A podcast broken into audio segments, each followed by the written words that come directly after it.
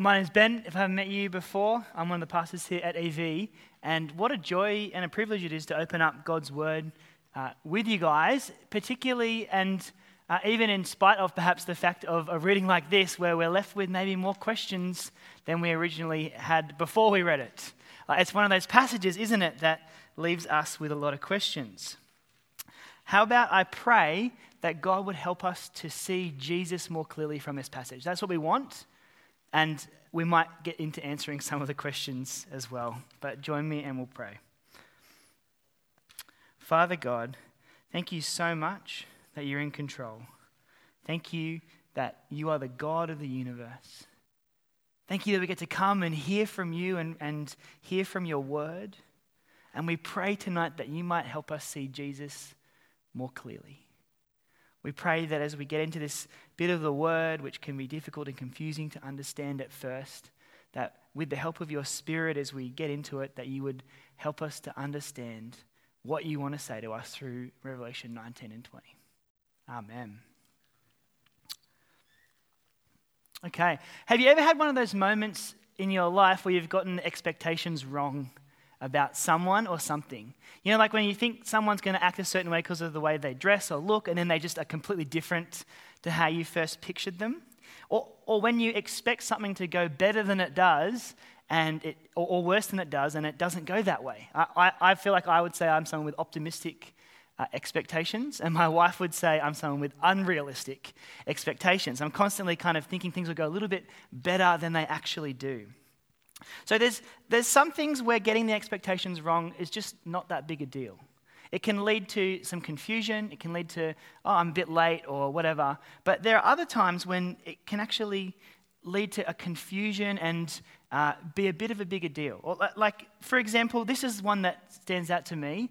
You know, like when a guy asks a girl out, but they do it in the kind of lame, like, hey, I'm going to see a game and I've got some friends that are coming as well, and maybe would you want to come too? And it's just so unclear with expectations. Don't, guys, don't be like that. Be a bit more clear.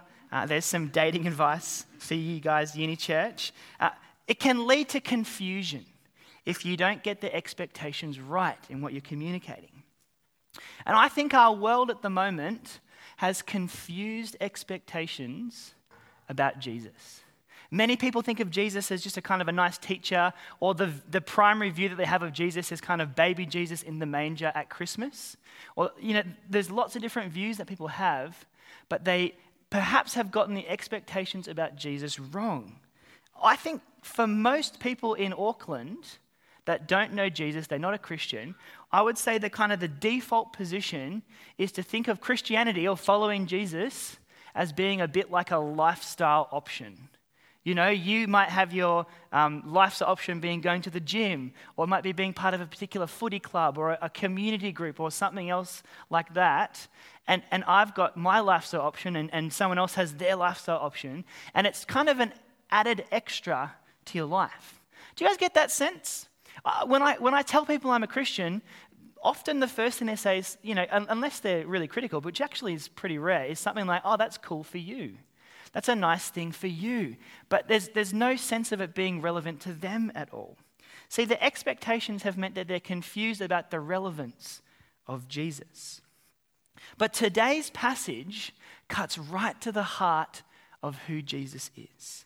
And we're going to see today that Jesus is relevant for every one of us because at one point at the end of history, we're all going to meet him.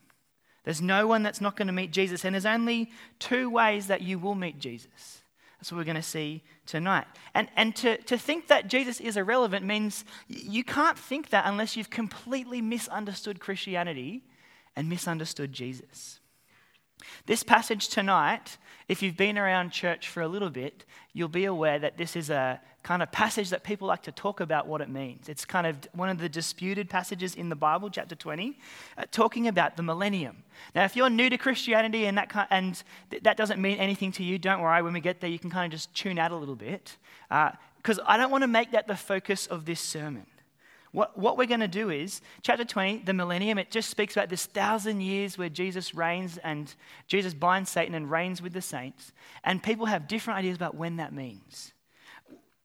I'm going to take what's called an amillennial position through this passage. Now, again, if that doesn't mean anything to you, don't worry.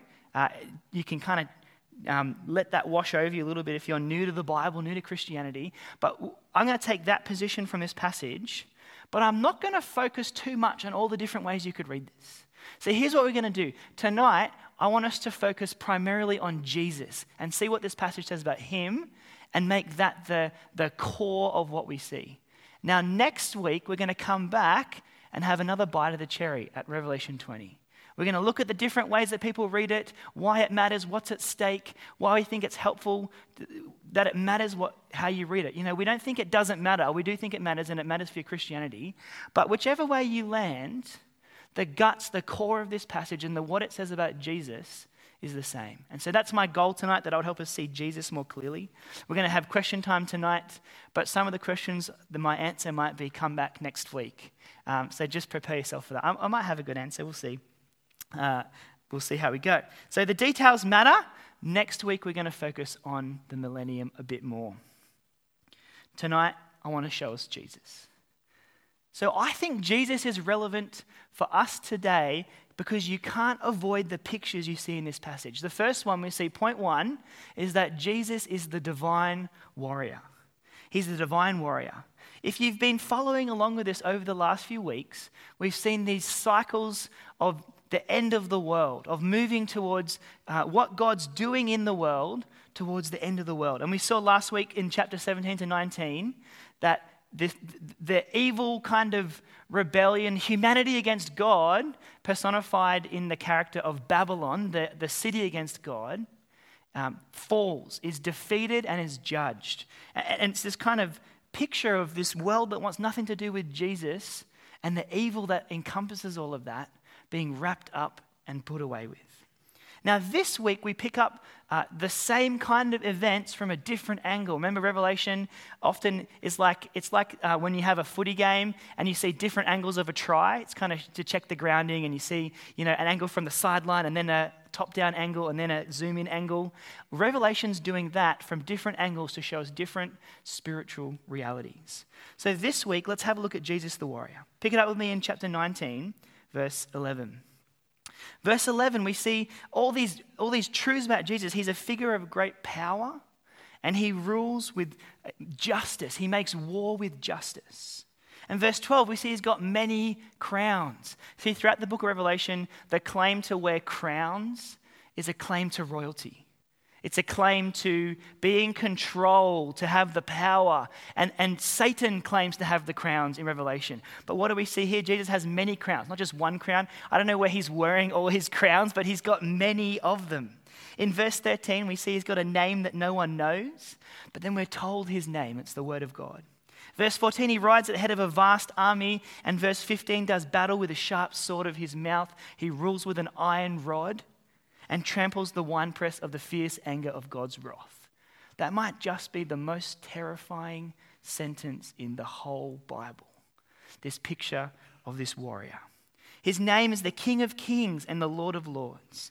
Now, it doesn't say it explicitly, but who is this rider? It's Jesus, isn't it? It's Jesus. It's a picture of Jesus in all his glory and power when he will return at the end of the world to bring all things into right judgment under his rule. See, lots of the descriptions of Jesus here are from the start of Revelation chapter 1. Go back and check that out and see how similar the picture of Jesus at the start is with this picture of the rider. But I want to show us two that you might have missed on first reading. The first is that Jesus is the Word of God. See, have a look at how John the author of Revelation starts his biography of Jesus' life. The same guy wrote both books. Here's how he starts his biography John 1, verse 1. He says, In the beginning was the Word, and the Word was with God, and the Word was God. See, John describes this writer, Jesus, as the Word. So, what does he mean by that, that he's the Word of God? See, John is identifying Jesus as God, but he's saying even more than that. He's saying that Jesus is the self revelation of God. See, I can tell some things about someone just by looking at them. I can look at Andrew and say, gee, he's not going to do well in the sun for a few hours, you know? I, I, I, can look at someone and kind of guess some things about them, but if I want to really know someone, what do I need? I need them to tell me about themselves. You want to know someone's hopes, their fears, their dreams, their values, who they are at their core? They need to tell you. See, that's what John's saying Jesus is. You want to know the character of God? You want to know what he's on about in the world? Look at Jesus, the Word of God, God revealing himself to us. See, Jesus is the Word of God who John says comes and lives among us, lives and dies so that we can know God's heart for us, so that we can know God's plan for us, what He values, what He cares about, His character. John says it's in Jesus that we find that truth. See, that's the first one, the Word of God. And the second one that's worth highlighting here, if you haven't picked up on it, is the reference to Psalm 2. Now, we've looked at this passage before in the book of Revelation, but it's actually really important, this psalm, and so I want to speak about it again if you haven't remembered that. See, Psalm 2 speaks about the nations, all the kings of the earth, and they rage against God. They hate God, and they plot and they plan about how they're going to rebel against God and overthrow his rule. And the Lord sits on his throne and he laughs at them. He laughs. He, he laughs at their um, attempt to overthrow him and their rebellion against him. And he says, I've chosen my king, my son, who will rule. And it won't be any of you kings. And he picks it up, pick it up with me in Psalm 2, verses 7. He says this You are my son. Today I have become your father. Ask of me, and I will make the nations your inheritance and the ends of the earth your possession. You will break them like an iron scepter, you will shatter them like pottery. See, that's what verse 15 is talking about, it, isn't it? This rider is one who rules with an iron rod or an iron scepter. The kings of the earth, the nations come against Jesus, and what happens? They shatter like pottery. He rules over them. They have no, they're no match to him.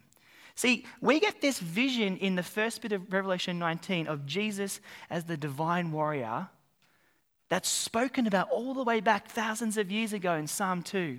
And, what it's doing for us is it's showing us that Jesus is God's king, that the nations don't stand a chance against him, that he's the one who, at the end of the age, will be in control of all things. He will win the victory. And that's exactly what we see in Revelation 19, isn't it? See, look at the, the passage, verses 17 to 21. It's kind of, it's a bit of a gruesome picture. As, you, as Kara is reading it, did you get the sense of like, oh, it's like this call to the birds to come and feast on all the different fleshes of the kings and the rulers? And he uses the language of the beast and the false prophet. Remember back to uh, Revelation 13?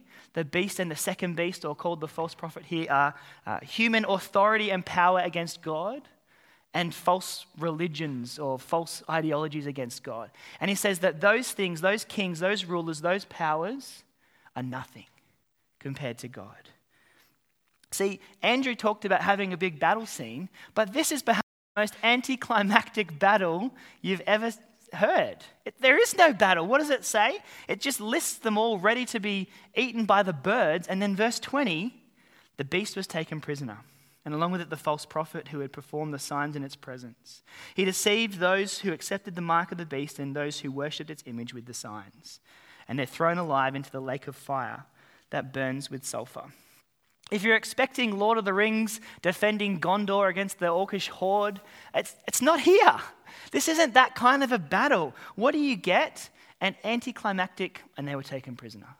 This would not make a good Hollywood movie. No, what is it doing for us? It's showing us the power and the majesty and the victory of God's King.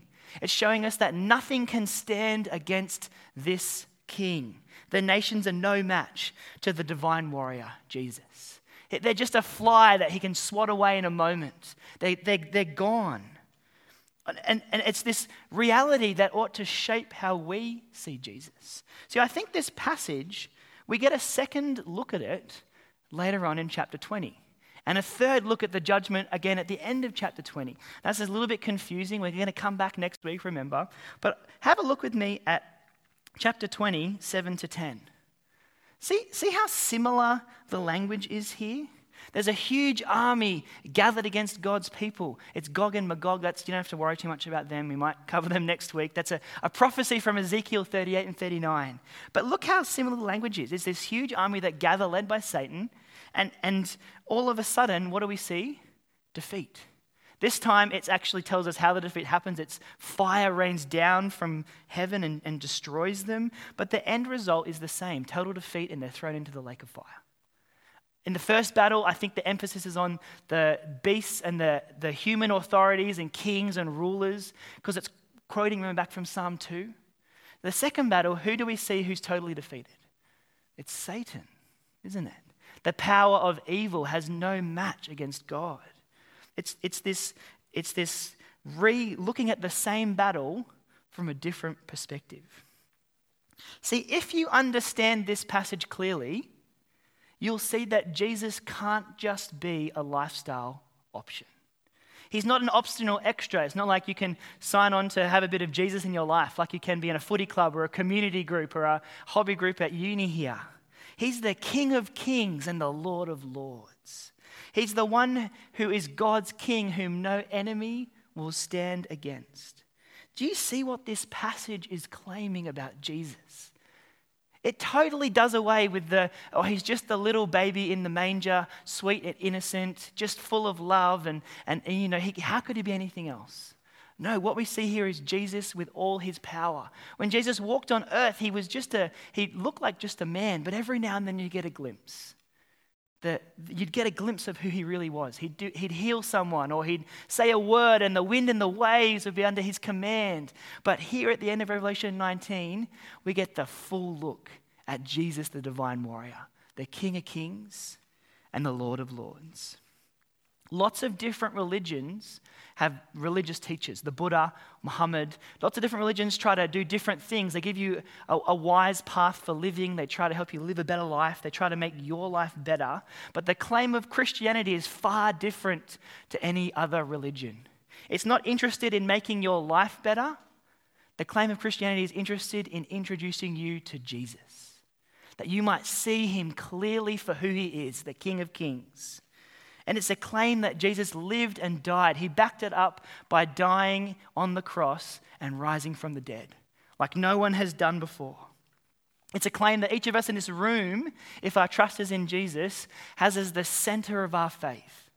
That we hold to the truth that Jesus died and rose again and is ruling and reigning victorious in heaven, and we're waiting for him to come back. Are you persuaded by that truth? Have you ever looked into the evidence for that truth? If you're new to the claims of Christianity, can I encourage you that is well worth your time to do it? If you look into it and you find out that it's useless and there's no evidence there, well, come and tell us because that's the center of the Christian faith. All of us, our faith is useless if Jesus didn't die and rise again. I wonder though, if you've been a Christian for a while like me, if this picture, which seems so vivid here, fades a little bit on Monday morning. Does it tend to fade into the background of your life amidst the busyness and the chaos of getting to work, getting to uni, doing all the things that you've got to do, the assignments that are on your mind, exams coming up? See, we need clarity to keep this vision central, to remind us of who Jesus is, of his power, that he's the King of Kings. See, being a Christian isn't about having my life all together. It's not about living my best life now or even just knowing everything that the Bible teaches, knowing facts.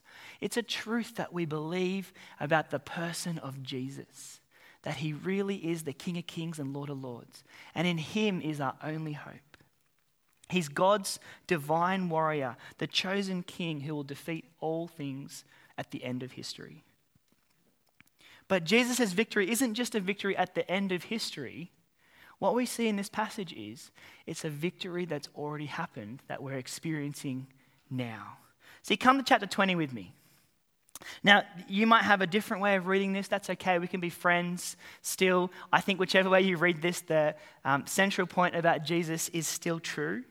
But look what chapter 20 says. It says that John sees an angel coming down from heaven holding the key to the abyss and a great chain. And, and, and, this angel, he seizes the dragon, who we find out is Satan, and he binds him for a thousand years. And he throws him into the abyss and seals him. Why? What's the purpose? So that he might no longer deceive the nations. And after that, he's released for a short time. And so Satan is taken and bound and held captive and so that he can't deceive the nations. Now, some people tend to read this and just go, well, chapter 19 has happened.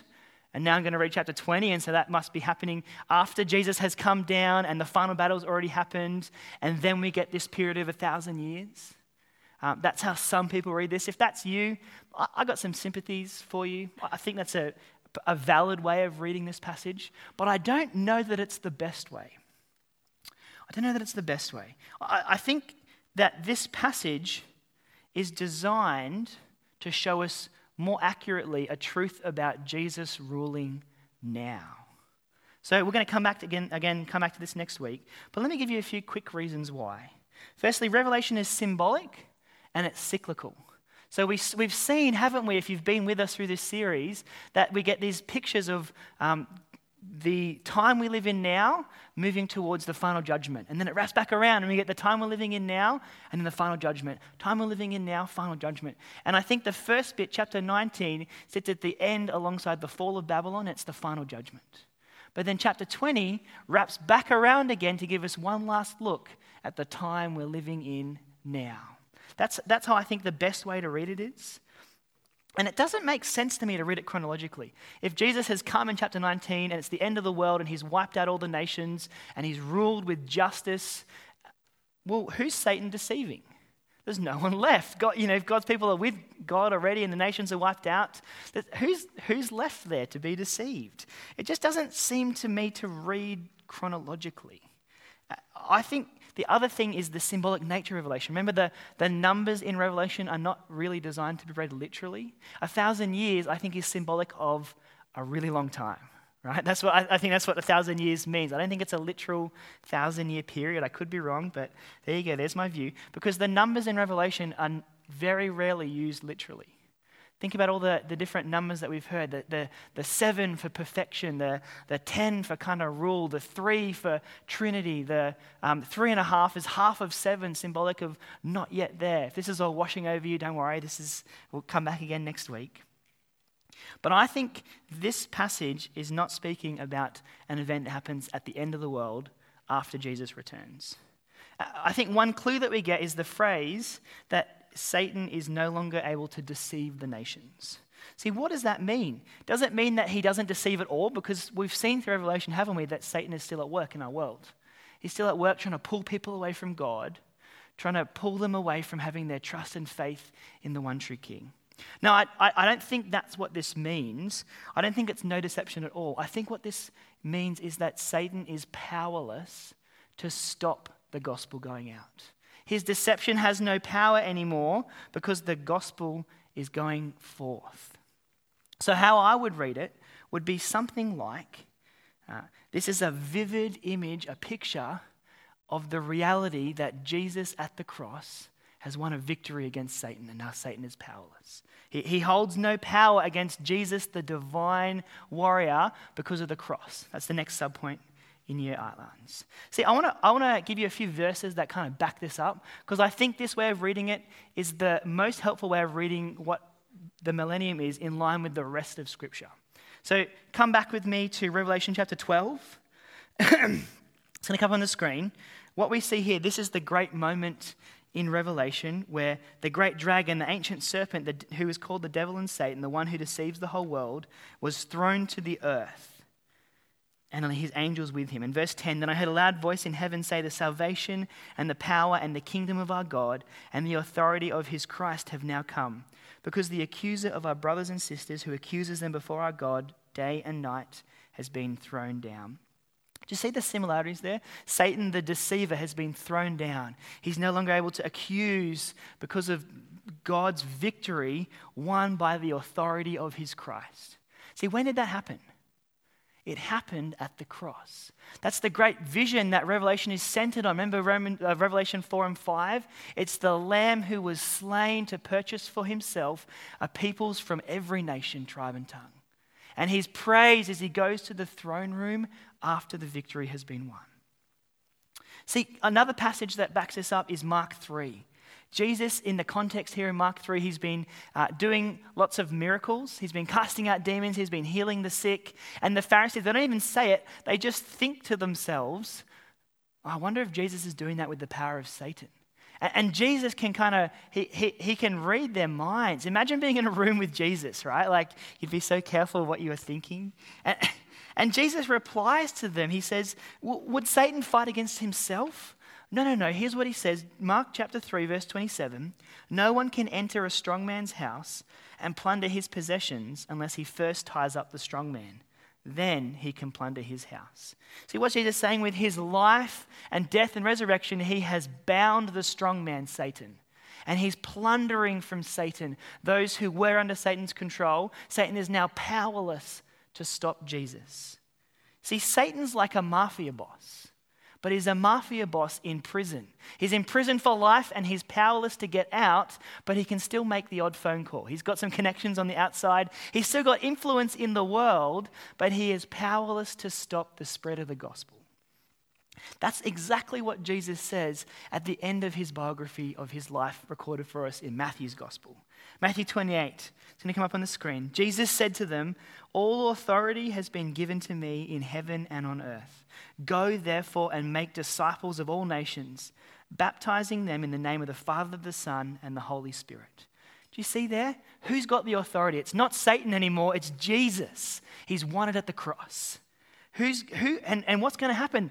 The disciples are going to go forth and, and make disciples of all the nations. The nations are no longer deceived by Satan because of Jesus' victory at the cross. See, Christianity has spread across the globe, spread across the globe since that moment. At, the, at currently, the best estimates are there's about 2.3 billion Christians in the world, that it's about a quarter of the people that live in our world today. And there's no geographical center. It's this group of people that are gathered from every tribe and tongue and nation, and Satan is powerless to stop them. See, this, this morning at North, we witnessed a few of our friends from Uni Church get baptized. Weenie, Dilshan, uh, Jasper, if you know Jasper from Unicon, friends of ours put their trust in Jesus this year or recently in the last little few years, and they got baptized, and it was Jesus plundering from Satan. Some, these guys were won from the kingdom of darkness into the kingdom of light, and Satan was powerless to stop it. And we were there this morning cheering them on, what Jesus has done in their life. It was awesome. See, Satan's just a dog on a leash. He's scary. He's trying to do the worst that he can in the world, but he's limited. He's powerless ultimately to stop the spread of the gospel. And I think this ought make us optimistic as Christians. It ought fill us with hope.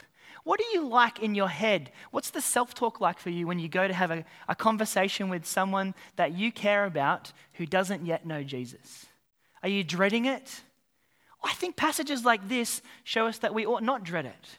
They remind us that Satan has been defeated, he's been bound at the cross, and we can have hope and optimism that the gospel will go out, that more and more people will find the life giving news of Jesus and put their trust in him.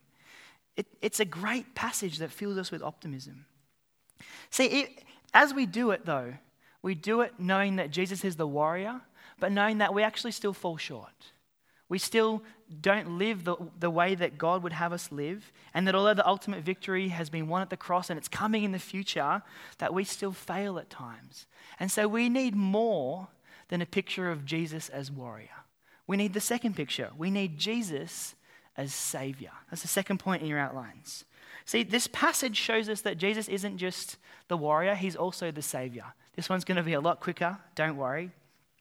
Uh, and what we see in verses 4 to 6 is this reality that the saints come and come to life and reign with Jesus. Now, I've already outlined that I think this thousand year period is the moment between Jesus' death and resurrection and his coming return at the end of the world. And so it makes us ask the question what is the thousand years where the saints reign? What is, what is it? Revelation verse 20, verse 6 To be blessed and holy is the one who shares in the first resurrection. The second death has no power over them, but they will be priests of God and of Christ, and they will reign with him for a thousand years. I think this passage that shows us Jesus as Savior is speaking about the spiritual reality of the, the resurrection that happens when we put our trust in Jesus and find new life in Him. See, Ephesians 4 is a good place. Ephesians, sorry, Ephesians 2, verse 4 says this But God, who is rich in mercy, because of his great love that he had for us, made us alive with Christ, even though we were dead in trespasses. You are saved by grace. See, that's what this first resurrection is speaking about the reality that if your trust is in Jesus, that you've been made alive with Christ, that you are saved by grace. And so, if that's you, then what's the reality? Well, you don't have to be afraid of the second death. The second death, which we see later on in 20, verse 15, is, is hell, the final judgment that awaits those who are in rebellion against God. See, the one who trusts in Jesus has no need to fear death, no need to fear what lives on the other side. They live with a security and hope that no one else can even dream of.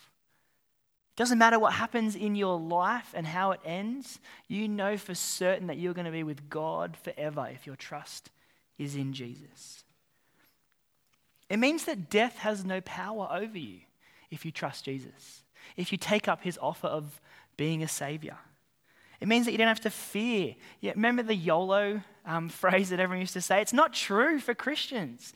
Uh, so many people around us, what drives them is experiences. Trying to get the most out of life, you know, suck the marrow out of the bones. It's this, they're driven to go, that drives them to go on holidays and what career they take and the things that they do is all about making the most of this life because it's all I have. I've got this one short life and then it's over. But for Christians, we don't have to live that way. We can live with the security of knowing that I've got eternity with God in the new creation to experience all the joy and blessing of life with Him. I don't have to go and see the northern lights and do my trip to Europe and whatever other things that you might want to see as the kind of pinnacle of experience in this world. I don't, I don't need to see it all and do it all now because I know that I'm going to be with God forever. It's a security that we desperately need and one that we need to remind ourselves of in the ups and downs of life. That because Jesus is the Savior, because of the new life that we have with Him, that we can be secure. We don't have to be anxious. Our Christianity is not dependent on how we're feeling on any given day, but on Jesus and this, the salvation that only He offers.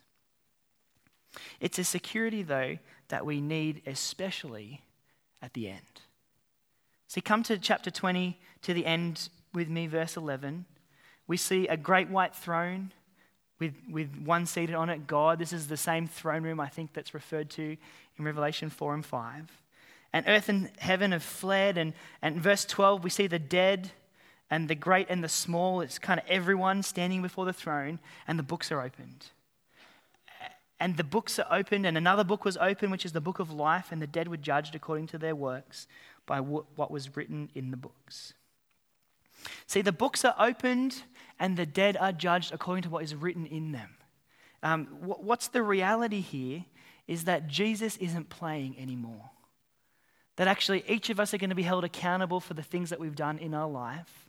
And at the end of all of history, all of it's going to be recorded. See, see the, the idea here is imagine, imagine if you had a GoPro on your head and it was, you know, kind of with the headband and it recorded every single thing that you did in your life. But even more than that, imagine that it was actually um, a new technology and they can actually record your thoughts, uh, your desires, all the things that are going on inside your head as well. And it records it all and captures every thought and writes it down in one of these books. Now, who would want their friends to see that? Who would want their family to see that? I definitely wouldn't. I can't think of the um, unimaginable amount of things that I would be so ashamed of that I wouldn't want anyone else to know or see. All the times when I've been selfish, when I've lied, when I've put others down behind their back, when I've um, failed to treat God the way I ought to have treated Him. That's the one book. And the reality of this passage is that at the end of the world, God's going to open the book which records everything of your life, and He's going to find you wanting. He's going to find you not living up to His perfect standard. He's the perfect, holy, sinless God, and evil cannot be in His presence for eternity. And so He's going to find you wanting, and you're going to be thrown into the lake of fire, along with all the kings that rebelled against Jesus, all the, the human powers, along with Satan. And it's this eternal um, awfulness without God. That's the reality of this passage. It's sobering for us. But the one hope that we get, do you see it there? It's all about whether your name's in the book of life. Do you see in verse 15, it's those whose names are not found in the book of life are, are thrown into the lake of fire. And so the alternate is that if your name's in the book of life, you're saved. You're safe with Jesus. Now, what is this to have your name in the book of life? It's the core truth of the Christian message that you are trusting Jesus for your salvation. That the Jesus who died and lived a who lived and, and lived a perfect sinless life and died for us, that, that he gives us his reward that he deserves for living sinlessly. And he, he takes on himself the punishment that we deserve death. And, and, and, there's this great transfer, and it's a relying not on your own works, but trusting in Jesus and taking up his offer as your Savior. See, if your name's in the book of life, you are safe and secure with God for eternity. You've got all the joy and blessing of being with Him, which we're going to look at in the coming, the last bit of Revelation, chapter 21 and 22. It's, it's all about whether your name's in the book, whether you're trusting in Jesus. It, it's about receiving the reward that He deserves and not the punishment that we deserve. We're, we're, we're covered, we're washed clean, we're forgiven because of Jesus. See, this is the key. Understanding this truth is the key to your Christian life. If you get this and live in it and, and focus on it and remind yourself of it when you doubt that it's not about you, it's about Jesus. It's not about the works that you do, it's about the works of Jesus that He's done, that He died for you on the cross. It, this passage is an invitation to hop off the kind of the hamster wheel of trying to do it all on your own accord, your own works, trying to be good enough constantly. And it's an invitation to hop off and rest in the hammock of the love of Jesus. You know that moment when you kind of ease back into a hammock? You got any hammock lovers in the house? And you ease back, and there's a moment you're like, well, is it going to hold my weight? And then you go, oh, it is. And I'm, and I'm resting in the comfort and the security and the joy of the love of Jesus. My name written in the book of life, secure with Him for eternity. See, that's what's on offer for us today.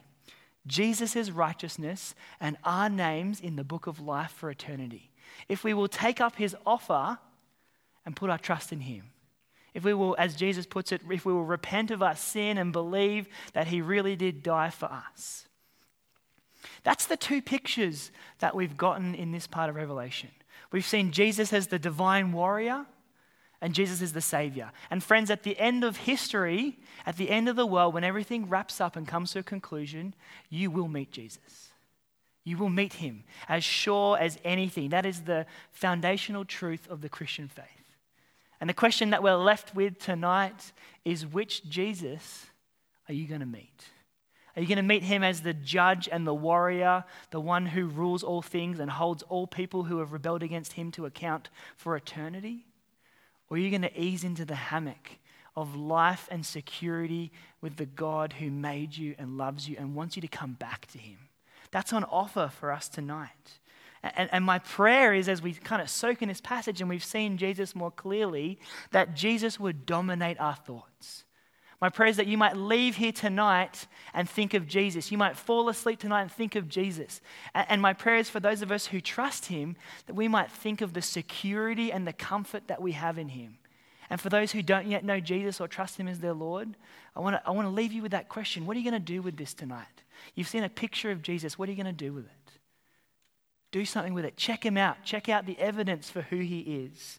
And let's pray that this reality of these two images that we've seen of Jesus tonight would be the thing that we live for.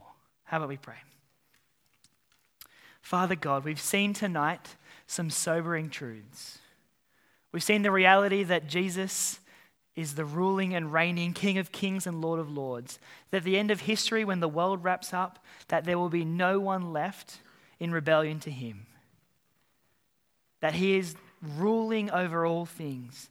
But we've seen in the midst of that judgment that there is a sweet offer for us.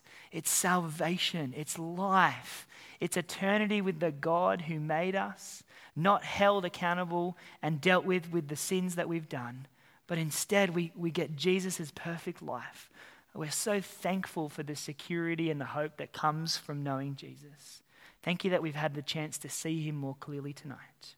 We pray that this reality of heaven and hell, of, of meeting Jesus as judge and warrior or as savior, uh, would uh, be something that we consider and that we uh, give us clear priorities this week and for the rest of our lives based on those truths. Amen. You've been listening to a sermon recording from Auckland EV. We hope you found it helpful, and if you'd like to find out more about Jesus or about church, we'd love to get in touch. So check out our website at aucklandev.co.nz for more details. Thanks for listening.